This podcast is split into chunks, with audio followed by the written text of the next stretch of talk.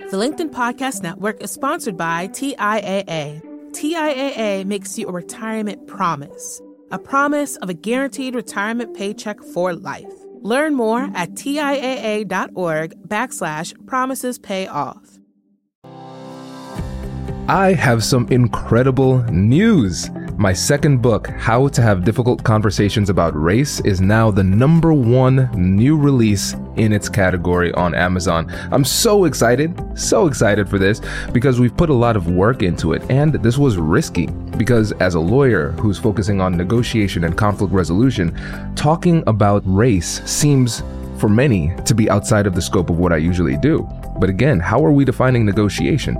We define negotiation as any time you're having a conversation and somebody in the conversation wants something. And as the podcast is titled, Negotiate Anything, we can negotiate anything. And in my years of doing uh, all of this work in the professional world, difficult conversations about race is something that comes up over and over and over again in the workplace. And there isn't really a, a, solid resource out there that blends the fundamentals of negotiation and conflict resolution and effective communication with this particular topic. So it's risky. It is risky to venture in this way, but I'm really excited and encouraged by this early result. So, this is not just a win for me, this is a win for you too because you are part of this tribe. And so, a quick note about the book Who did I write this for? I, I wrote this for the person who is passionate about changing the world and their organizations for the better, the leader who leads a diverse team, and the professional who wants to learn how to overcome the hidden barriers that make it tough to connect with people with a different background. So, whether you consider yourself an ally or just want to avoid making a critical mistake, when discussing race, this book is for you. And for you as a podcast listener, I'm making a direct request. After six years and over 600 episodes of Negotiate Anything, I'm asking for your support in this endeavor to make the world a better place.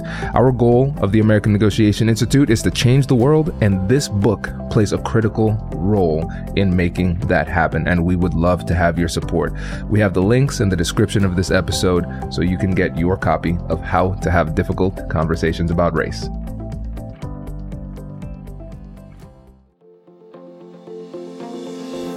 Hello, my friends, and welcome to another exciting episode of Negotiate Anything. This show is produced by the American Negotiation Institute, and with over 5 million downloads and listeners in over 180 countries, listeners just like you have made this the number one negotiation podcast in the world. Hi. My name is Kwame Christian, and I am the founder and CEO of the American Negotiation Institute. Here at ANI, we believe that the best things in life are on the other side of difficult conversations, and we are passionate about providing you with the best content that will help you to make your difficult conversations easier, both at work and at home. Lastly, I want to remind you that we offer consulting and conduct trainings, both virtually and in person, all around the world. Our focus is in three main areas first, negotiation and conflict resolution, second, leadership, and lastly, diversity, equity, and inclusion. Check the link in the description below to learn more about how we could work with you and your team. And now, without further ado, let's jump into the interview.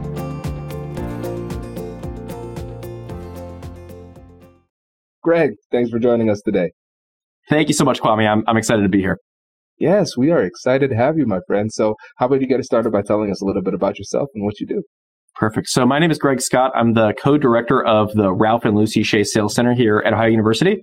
We're an undergraduate sales program, the largest in the country in terms of selective sales programs, with about 600 undergraduate students all learning skills in sales. Um, our goal and mission really is to um, help undergraduates at Ohio University um, gain a skill set that is uh, very, very marketable um, and ultimately find jobs. We have 100% job placement of our senior class by time of graduation.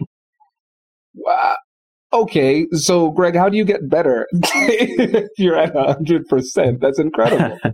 uh, you know that there's always people that, that need it. You know, at the end of the day, the the beautiful thing about a university is every four or so years, if you do your job right, four years, um, you've got a whole other group of people uh, coming into the university. So. We've been around since 1997. We were one of the really first three university sales programs um, in the country. And so what we've really figured out over our basically 25 years of history is how do you scale um, sales education and also honestly how do you make sales and really an interesting opportunity for an 18 19 20 21 year old um, and, and, get them interested to actually learn the skill set and, and the tools to um, ultimately hopefully better themselves and, and the world around them This is great. And now let's I, I, want to give you an opportunity to sell us all on sales okay? And so when you think about sales as a skill not just for people who want to actually go into sales and they see themselves having a career in sales going down the road but people who their their job title might not include sales but they have to mm-hmm. sell every day. So sell us on the importance of sales skills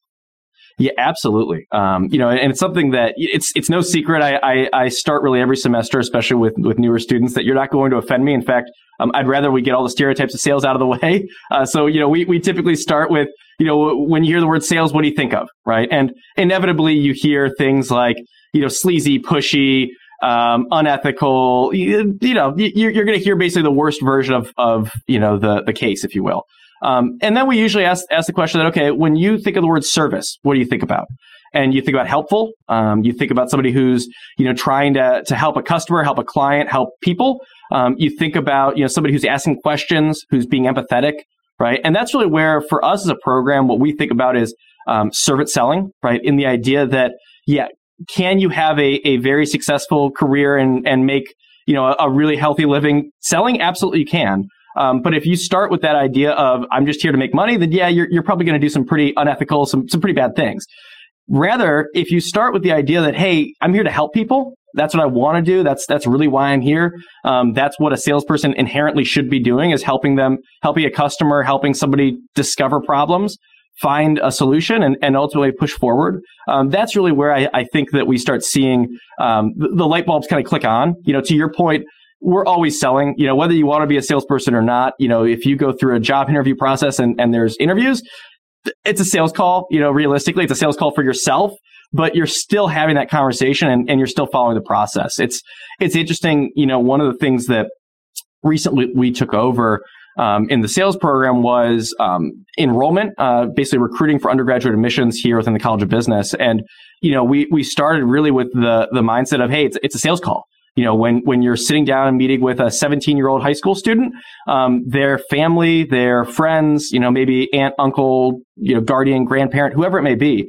Um, ultimately, you're having a sales conversation. Um, you're trying to assess, hey, what are you looking for in a university? What are you looking for in a business school education? What are you looking for those pieces?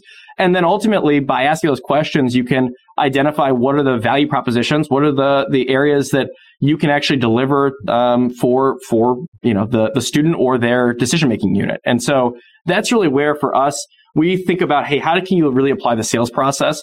Um, whether your title has sales in it or not, you know, whether you consider yourself a salesperson or not, um, we really feel like the skills of being able to ask really good questions to identify what's most important um, that that skill is not going away. If anything, it's become more and more prevalent and, and important um, because it's it's one of the areas that realistically, you know, AI and and other technologies can't really automate away very well.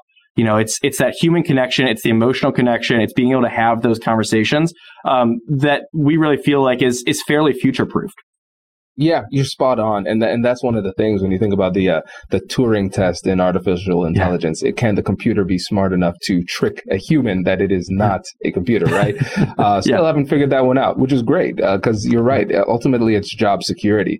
Your humanity and and putting skills behind your humanity is the thing that ensures your viability in the the professional world. So, very well said and critical. And the and the reality is too because we're all selling in different ways. And I think if you bring that healthy mentality around selling and then empower people to realize that selling is not a bad word and they are selling any every day. So you might as well learn how to do it well. I think that's really powerful and you're putting the students in a good place to succeed in the long term. Yeah, absolutely. It, it really is critical. And, you know, the, the proof's in the pudding, you know, most of our, we, we really operate the program on a corporate partnership model. So um, we we self fund via basically organizations that see the value in recruiting um, from a, a, talent pool of really um, high caliber students and, and students that really have a desire to go into sales. Um, we we fund the model that way, but realistically, most of our partnerships um, they're long term partnerships, right? These are companies that have worked with us for ten plus years um, because they say, hey, look, your students outperform. You know, they they really are the ones that they're coming into these positions and um, they're they're doing incredibly well, and then they're progressing up, and um, you know they're they're becoming now future leaders of the organization. So. Um, it, it's a really nice model for everyone. It, it, means it helps the students of Ohio University obviously get great jobs, um, and it helps the the employers of um, Ohio and and all over um, realistically have a, a really strong talent pool year over year. This is great, and uh, you know, it, it's funny because for me as the the CEO here, recognizing that we're growing our sales team and recognizing how difficult it is to uh, to grow the sales team, it's it's challenging. So I, am seeing the the purpose behind Shane making sure that you got on the show and, and talked to me. this, is, this is really great, and I hope this this helps other people too recognize. Yeah. Oh, there is a pipeline that we can tap into for really ethical but also yeah. ethical and effective salespeople. This is a, it's a great partnership, and I think the thing that's just fascinating to me, just on on the side, is just that it's not that prevalent in the industry. Yeah. Like, yeah. why is this not more prevalent? it makes so much sense because you've been leading and you've been leading for a long time, but people haven't been trying to replicate that. What do you think is the disconnect between traditional education and the reality that practical sales skills are important. Does your company invest in professional development training? If you believe that your team would benefit from a negotiation workshop, all you need to do is go to our website, fill out the workshop request form, and then we'll set up a time to chat. These workshops are completely customizable and we've done them all around the country. Negotiation and conflict resolution skills are beneficial across all professions, but they're especially useful in procurement, purchasing, sales, sourcing, and contract management. Our calendar is filling up quickly, and we even have some workshops scheduled for next year. If you think you might want one, I'd suggest reaching out soon so you don't miss out. Check out the link in the description to learn more, and we will be right back after this. The LinkedIn Podcast Network is sponsored by TIAA. In the last 100 years, we've seen financial markets swing, new currencies come and go, decades of savings lost in days, all showing that a retirement plan without a guarantee, quite simply, isn't enough. So, more than a retirement plan, TIAA makes you a retirement promise a promise of a guaranteed retirement paycheck for life, a promise that pays off. Learn more at TIAA.org backslash promises pay off. The LinkedIn Podcast Network is sponsored by HubSpot. More to dos, less time, and so many tools to keep track of. Doing business can be hard, but you don't need a miracle to hit your goals. You just need HubSpot. Their all in one customer platform can make growing your business infinitely easier. Imagine this higher quality leads, fast closing deals, wildly happy customers, and more benchmark breaking quarters. It's not a miracle, it's HubSpot. Visit HubSpot.com to get started today. Yeah, you know, you're spot on, Kwame, in the sense that I think the higher education industry as a whole really, um, it's been behind, especially within the sales space. Um, you know, if you look at the broader landscape, depending on how you measure it, there's about 4,000 institutions of higher education in the U.S. Um, those are you know groups that basically de- uh, degree grants. Um, of those, there's only 200, 250 that really have any degree of sales curriculum. Um, you know, I'm talking even just a class or two classes, let alone you know a full on program. You know, the the numbers of even the 200 or so. If you look at um, kind of a multi class program where it's a certificate model or a minor or a major, um, you know, all of those programs, it's fewer than 100 you know, realistically. And so from that standpoint, you know, there's definitely a major mismatch in terms of the marketplace when you consider about 50% of all college grads will start in sales or a selling related career. And so, you know, there's a lot of institutions that, you know, candidly, um, they are behind in that sense. Um, we're seeing more shifts happen, and I think that's healthy and good. You know, I think honestly, what what's happening is the the consumer of higher education, right? So your traditional higher ed you know customer is a 17 18 year old give or take. Um, they're becoming more educated i think in the sense that they they're becoming a more educated consumer of the service itself. You know it used to be where you know how did you actually you know quote unquote buy higher education you looked at a booklet maybe you talked to a guidance counselor and you know maybe you toured the campus and that's about it you know, now, you know, you, you can actually really connect on a much deeper level. You know, you can reach out to people on social media and, and see, you know, see the campus, get their opinions of it. You can get a much deeper view. And I think, you know, programs like ours that really provide a, um, a, a, jumping off point for a career that is a high earning career, um, it, it, definitely is attractive. Now, you know, one of the reasons why we're seeing the the challenges, honestly, in the marketplace is, you know, it, it's hard to find people that want to teach sales. Um, in all honesty, there, there's really a mismatch in terms of, you know, your, your two sources of talent. You know, if you're a really good salesperson, chances are you're, you're making a pretty good living. And, and while higher education, I love it, is, is great. You sometimes aren't necessarily making the, the same degree of earning that you could make, um, out there selling. So, you know, you're more practitioner professor, um, is harder to find. Now, on the flip side, you have what are called tenure track professors. So typically that's kind of like a PhD or somebody with a terminal degree.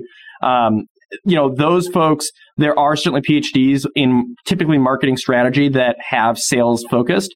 There just aren't that many of them. And, and honestly, there's only a few campuses in the country that you could actually get a PhD with a, a sales marketing focus um, that that is that attractive. And so, you know, you have kind of this this issue of even if a university is forward thinking and wants to you know, I would say shift away from maybe the more um, pure liberal arts focus towards a more practical skill set focus, or at least uh, add that on.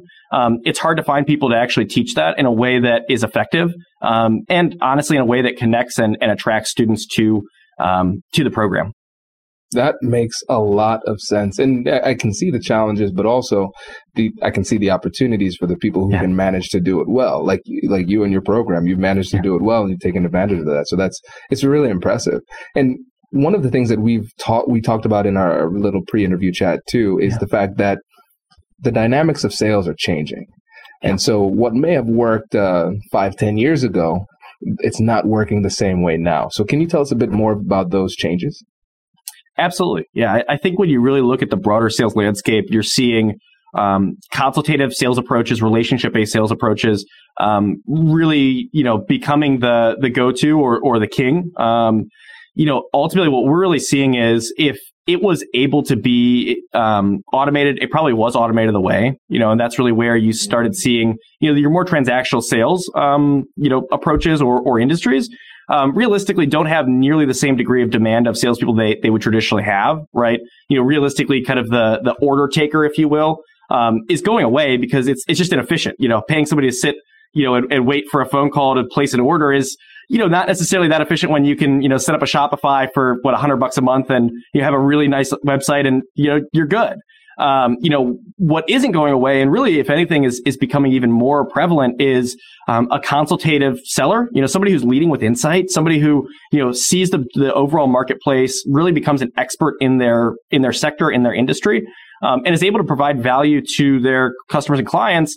Um, in, in, ways that aren't just what the product itself is even focused in on, but in ways that you know are truly kind of a, a business advisor or a trusted advisor um, you know, what we've really seen, and I think that's really the, the culmination of why for some of the audience that, that knows the Challenger sale, um, you know, that book came out in, uh, but, but now it's close to 10 years old. Um, and I think the, the area that we've, we've seen, um, really take off within that, in that book is the idea of insight selling. So the idea of, you know, you don't just go to your, your customer client with this idea of, you know, hey, here's, here's what I have. What do you want to buy? Right. You really go with the idea of, um, we're going to do market research. We're going to look for ways that we can provide value to you. Um, maybe not even just with the product or service, but it, tangential to it, right? Um, you know, I think that you're starting to see even industries that have traditionally been commodity based industries shifting much more towards are there uh, additional services that we could offer, right? Um, there's this uh, this concept of servitization um, within marketing. So the idea of, and, and you're seeing it in a, in a bunch of the more even traditional manufacturing industries, um, you know, selling basically add-on services, added on data services um, into their actual core product. You know, I, I think about you know, like a, a Rolls Royce engine um, for planes. You know, they're now selling major data packages along with the the engines themselves.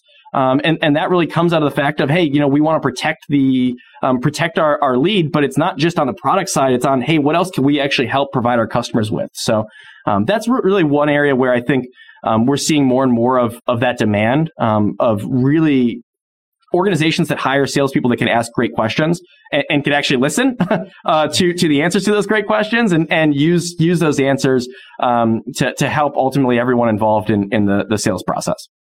Yeah, that's incredible. And it really helps to identify why it's so important to stay up on your training, whether it's sales yeah. or negotiations, because things change. We, we're living in a dynamic world, but a lot of our education is static.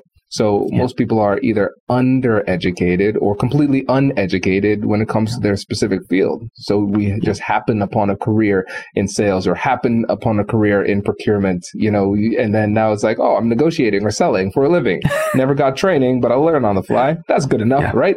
You know, yeah. that's what you want the pilot to say too. It's like, oh, yeah. um, so it makes sense. We have to constantly update these skills. And so when you think about the uh, the people who are out there say, listen, thanks, Greg, this is cute and everything, this newfangled new school approach to selling. I was doing Challenger, I've been making hundreds of thousands of dollars. Why do I need to change? What what is the risk? So what what would you say to that person who's who's kind of stuck in their ways of doing selling yeah. the old way?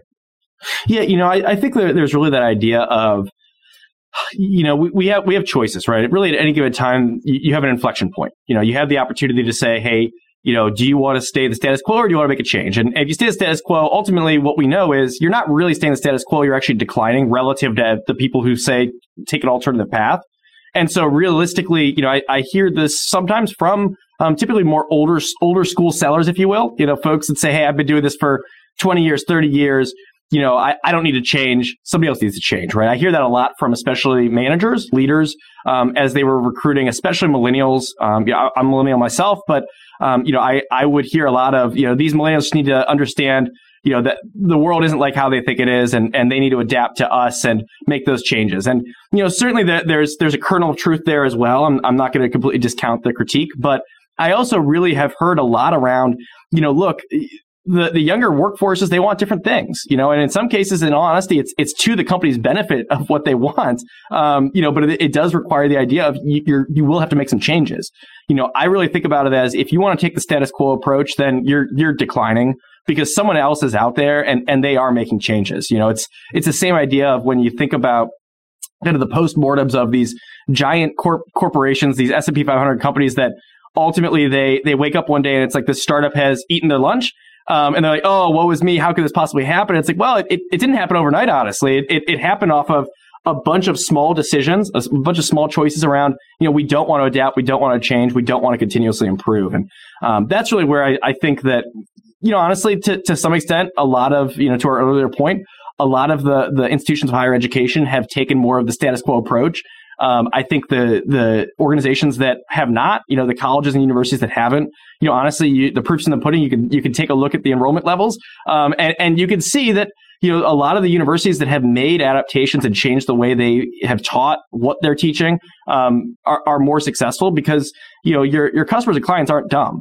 you know and and you know you're you're really not going to get away with you know just say hey you know this is how it always is so just just trust me um, you know I, I think that that's a big area where you know, for us, we're we're seeing more and more of that idea of um, you know dividends because we made changes and made choices a few years ago, and and the program just continues to grow because of because of those choices. Yeah, that, that's great. I think that's a fantastic answer because you're right. Everything changes, and if you're just staying stagnant, you are slipping behind. When you think about the like who was on the uh, the Fortune 500 list 20 years ago. It looks very yep. different from what it looks like now. And those people thought they were rock solid and now they're, they're slipping behind if they still exist, you know? Yeah. So, so that's legit. And one of the things that you mentioned earlier was, um, in our pre-interview was talking about the value of, uh, diversity in sales. And I thought that was really interesting because yeah. when you think about it in the business world, especially in sales, we're, we're just focused on the numbers. It's, hey, listen, yeah. if it makes dollars, it makes sense.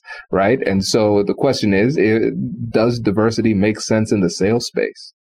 No, absolutely, and and I, it, it's a it's a big passion, honestly, for our program. Um, we were really, um, I, I, would say, at the forefront within the sales program space of actually having. We have both a what we call um, a student director, so we have uh, 28 different student leaders within the program. So um, again, we're all about development, continuous improvement. So every single year we have um, new students come in and, and, help us lead the program. Um, but we also have a faculty director of diversity, equity, inclusion as well. Um, all really focused in on um, number one, how do we attract the the most diverse set of students um, in really every respect? As a program, um, you know, we are um, really trying to be the, the biggest tent possible because we really believe that um, the, the skills of sales are beneficial no matter what you want to do and where you come from. But moreover, you know, to your point, absolutely the dollars and cents matter. And, you know, I think that's something where for a lot of organizations, you know, um, you know, the reason to do diversity, equity, inclusion, sure, it, it's absolutely the right thing to do. Don't get me wrong, um, but also it, it's the right thing to do from the bottom line. You know, I think that that's an area that, to some some, some extent, um, you know, I think that the the moral stance, right, trying to take a moral stance around diversity, equity, inclusion, um, it, it's a tough it's a tougher battle. Um, the battle that's more effective to me is is take the purely capitalistic stance of, hey, guess what? It, it leads to better outcomes, right? Everybody wins. Um, you know, you're able to, to attract people with different viewpoints, different life experiences. You're able to attract people who can connect with a different customer base in a way that maybe someone else can.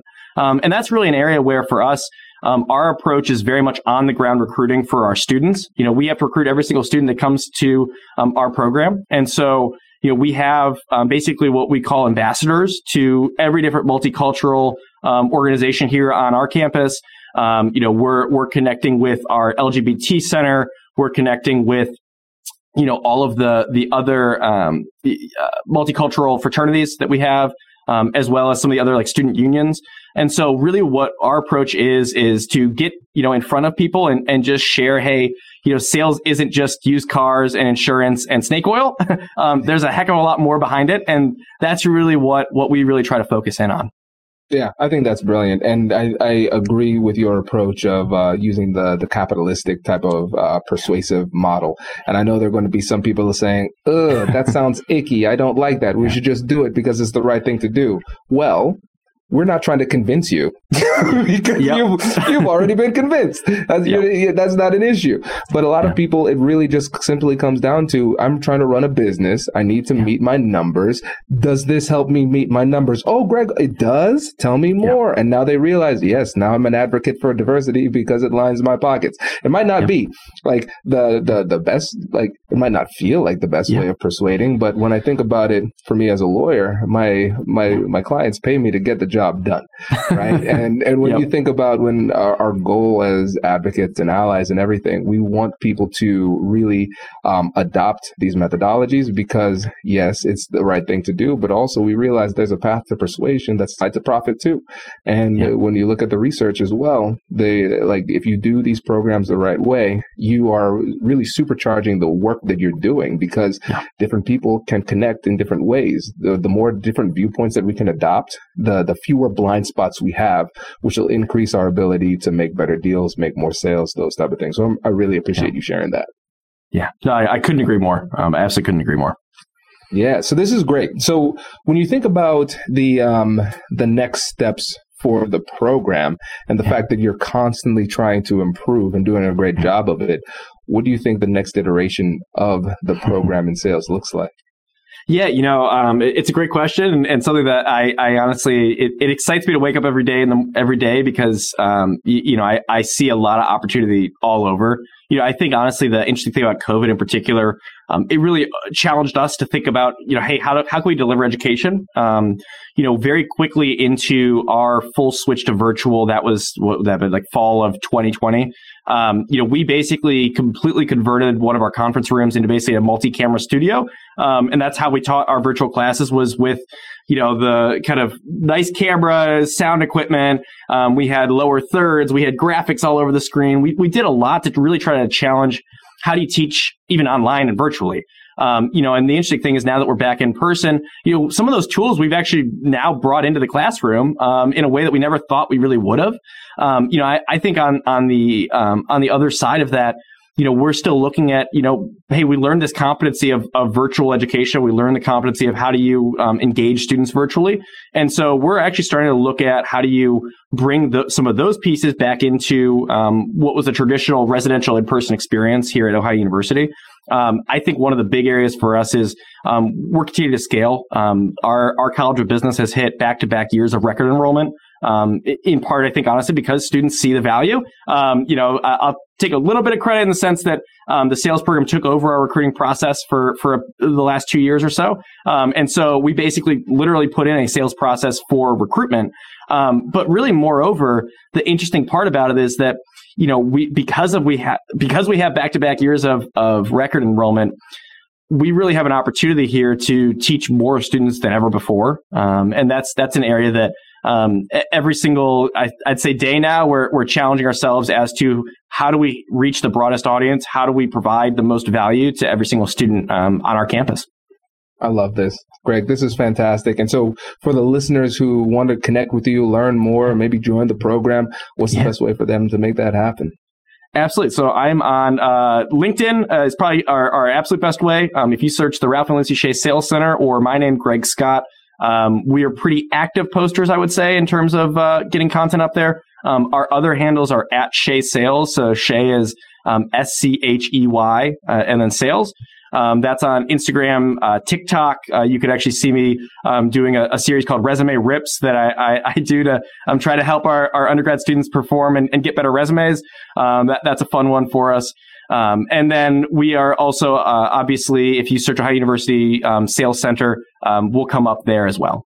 Oh, Greg, I was disappointed. I thought you were going to do some sales related dancing on TikTok. That's what I was uh, looking for, man. not yet. I'm, I'm, not there yet, although I think uh, every every semester the students want me to, so we're we're getting closer and closer to it.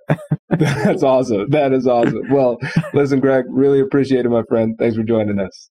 Thank you, Kwame. Congratulations! You've just joined an elite club. By listening to a full episode, you're now officially on the Negotiate Anything team. So, welcome aboard. What most team members do is they subscribe to the podcast because that allows them to automatically get the latest episodes of the show. The best things in life lie on the other side of difficult conversations. Keep learning, keep practicing, and keep getting better. Your relationships will improve, your career will soar, and you'll have the confidence you need to get get the most out of these crucial conversations. Again, thank you for joining the team. We're excited to have you, and I will see you in the next episode. I'll catch you later.